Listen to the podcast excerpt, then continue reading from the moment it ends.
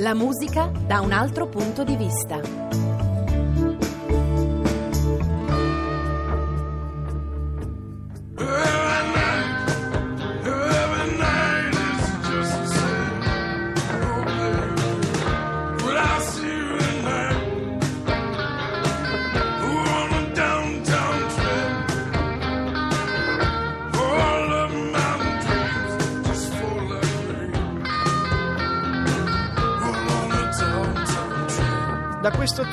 Città notturna, sotterranea, Downtown Train, parte la nostra storia che riguarda Tom Waits. Tom Alan Waits, nato a Pomona, in eh, California, il 7 dicembre del 1949, è qualcosa di più di un cantautore statunitense. È un bluesman, è un attore, è uno scrittore di canzoni, è anche un modi, per dirla alla francese, un maledetto. Tra i suoi punti di riferimento ci sono stati due grandi Charles, il primo Charles Baudelaire, un poeta francese che non ha mai potuto conoscere personalmente per motivi anagrafici, e un altro personaggio con cui invece ha affrontato una parte della sua vita che è Charles Bukowski. Tra questi due Charles c'è tutta l'inventiva e anche il fascino per la parte sbagliata della strada di un personaggio che però non ha mai cavalcato nemmeno i cliché del poeta maledetto. È stato sempre interessato, lo dimostra un pezzo come quello che abbiamo appena ascoltato, che arriva da Rain Dogs, album del 1985, una strada in cui c'è posto per il soul, per il rhythm and blues, insomma per il rock e dall'altra parte c'è un posto smisurato per la poesia. Una poesia in cui anche la voce di Waits diventa, un po' come la voce di Dylan, un segno, un segno di carattere, di personalità, in realtà un segno di quella che è stata l'America. È impressionante pensare che uno dei personaggi con cui Waits è cresciuto cantava in un modo completamente differente, eppure in California si sono trovati anche a dividere il palco insieme, lui e Tim Buckley, il padre di Jeff, uno dei più importanti cantanti e anche sperimentatori tra gli anni 60 della psichedelia e gli anni 70 della complicazione di tutto.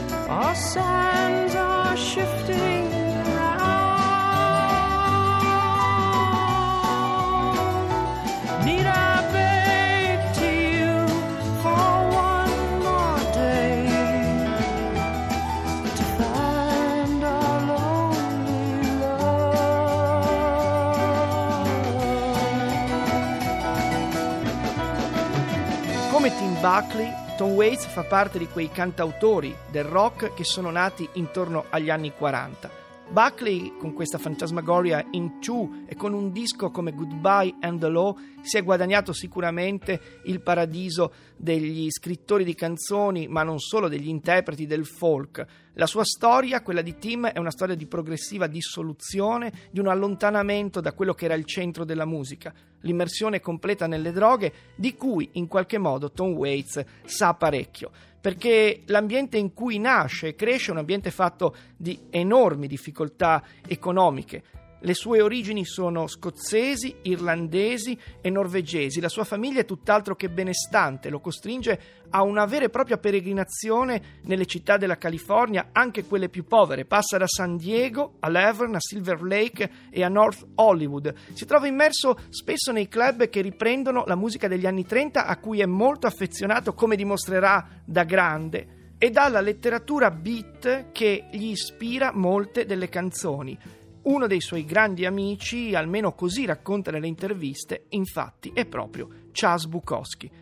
Tom Waits per sbarcare il lunario fin da quando a 13-14 anni lavora in tutta una serie di ristoranti, di coffee house, dai nomi altisonanti, Napoleone Pizza House, Heritage Coffee House, il Gran Visir addirittura, e si trova anche in un club di Los Angeles dove condivide il palco spesso e volentieri con altri talenti, alcuni già sbocciati, proprio Tim Buckley, altri che devono ancora cominciare. Bruce Springsteen e Ricky Lee Jones con cui avrà la sua prima importante storia d'amore. Il contatto con una casa discografica, la Asylum, è lì, lì per arrivare.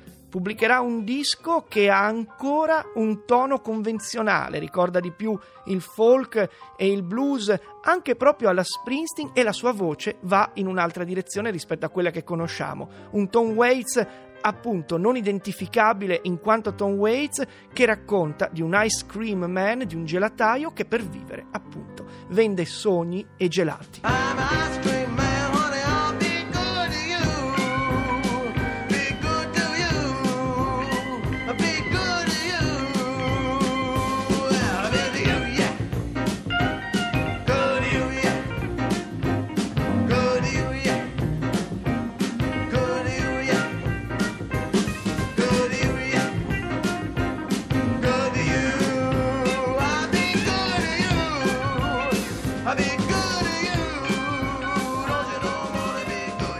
Ice Cream Man è uno dei frammenti di Closing Time 1973. Il titolo allude all'orario di chiusura dei locali. Come dice qualcuno, le mie notti sono più vive dei nostri giorni.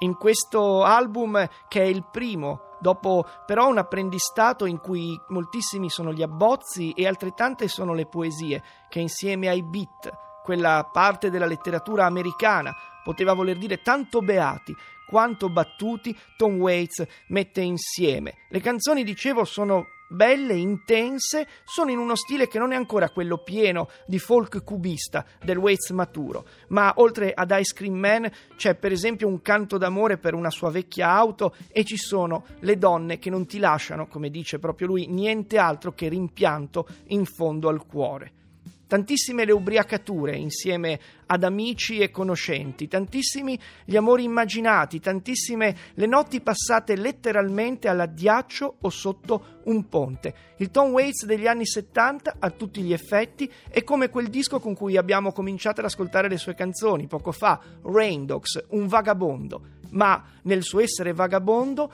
la musica che emerge è quella della metropoli, che ti guarda in faccia senza usarti nessuna cortesia. Così viene fuori il cuore del sabato sera, Art of Saturday Night, il secondo disco, ma il primo album coerente con quelle che sono le idee poetiche e musicali di Tom. Un viaggio al termine della notte dove in realtà la notte non ha mai fine. corner of her eye. Of the melancholy tearing your eye. Makes it kind of special down in the core. And you're dreaming of them Saturdays that came before it's found you stumbling. Stumbling onto the heart of Saturday night. And you're stumbling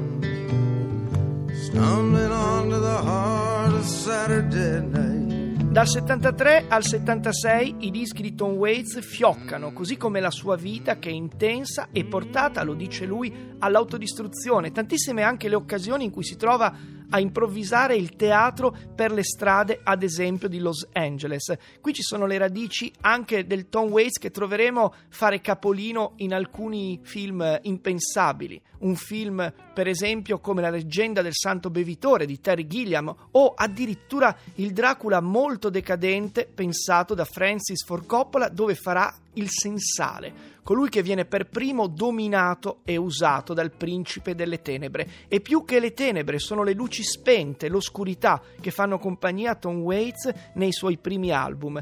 Anche se la voce che avete appena sentito può ricordare Bruce Springsteen, in realtà in qualche modo Waits ne rappresenta il negativo. Dove c'è la speranza di una luce in fondo al tunnel, Waits piazza un incendio, piazza la fine della corsa, piazza la dissoluzione. Lo farà nei dischi che seguono, a Art of Saturday Night, per ora solo dischi apprezzati dalla critica specializzata, dalle riviste underground che circolano in California, ma poco visibili al di fuori di un certo circuito. Nel 1975 è il momento di Night Talks and the Diner e poi arriverà Small Change. Siamo nel 1976 e il cambiamento non è così piccolo, perché la voce che Waits sfoggia nelle canzoni di questo album, per esempio in Tom Traubert's Blues è una voce che arriva direttamente dall'inferno e da cui, grazie a Dio, non si libererà mai più. Old Sing Matilda, Old Sing Matilda, you oh, Old Sing Matilda with me. Siamo negli anni 70 e altrove sta succedendo qualcosa di importante. Dall'altra parte della costa, a New York, arriva il punk. I nomi vanno dai Ramones a Patti Smith, dai Television a, dall'altra parte dell'oceano, i Sex Pistols.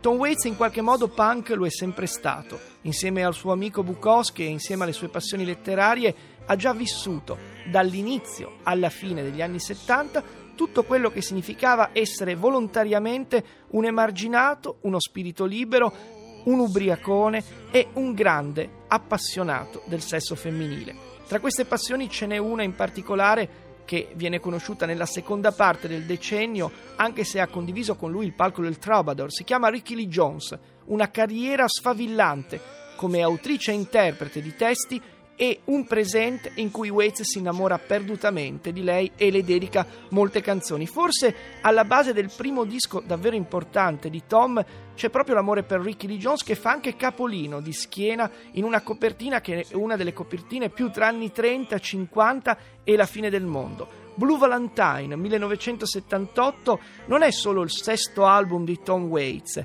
è un omaggio fatto alla propria maniera al rock e al blues, addirittura a un musical scritto da Leonard Bernstein, West Side Story, di cui Waits interpreta a inizio album in maniera liberissima Somewhere. La sua voce ormai è una voce inimitabile come poteva essere quella di Bob Dylan negli anni 60, tutt'altro che aggraziata, però profonda, intensa, punk, destrutturata.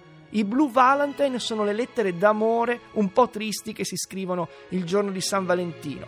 Sono lettere spesso senza ritorno. Chi le spedisce non prevede che qualcuno possa restituirle o comunque rispondere sullo stesso tono. Gli amori dal rimpianto facile stanno dietro a un disco che coniuga romanticismo e rivoluzione. La rivoluzione sta anche nella forma, la forma del blues, del soul, ma anche delle canzoni degli anni 50 che Tom Waits rivolta come un calzino vecchio. The for a time and a place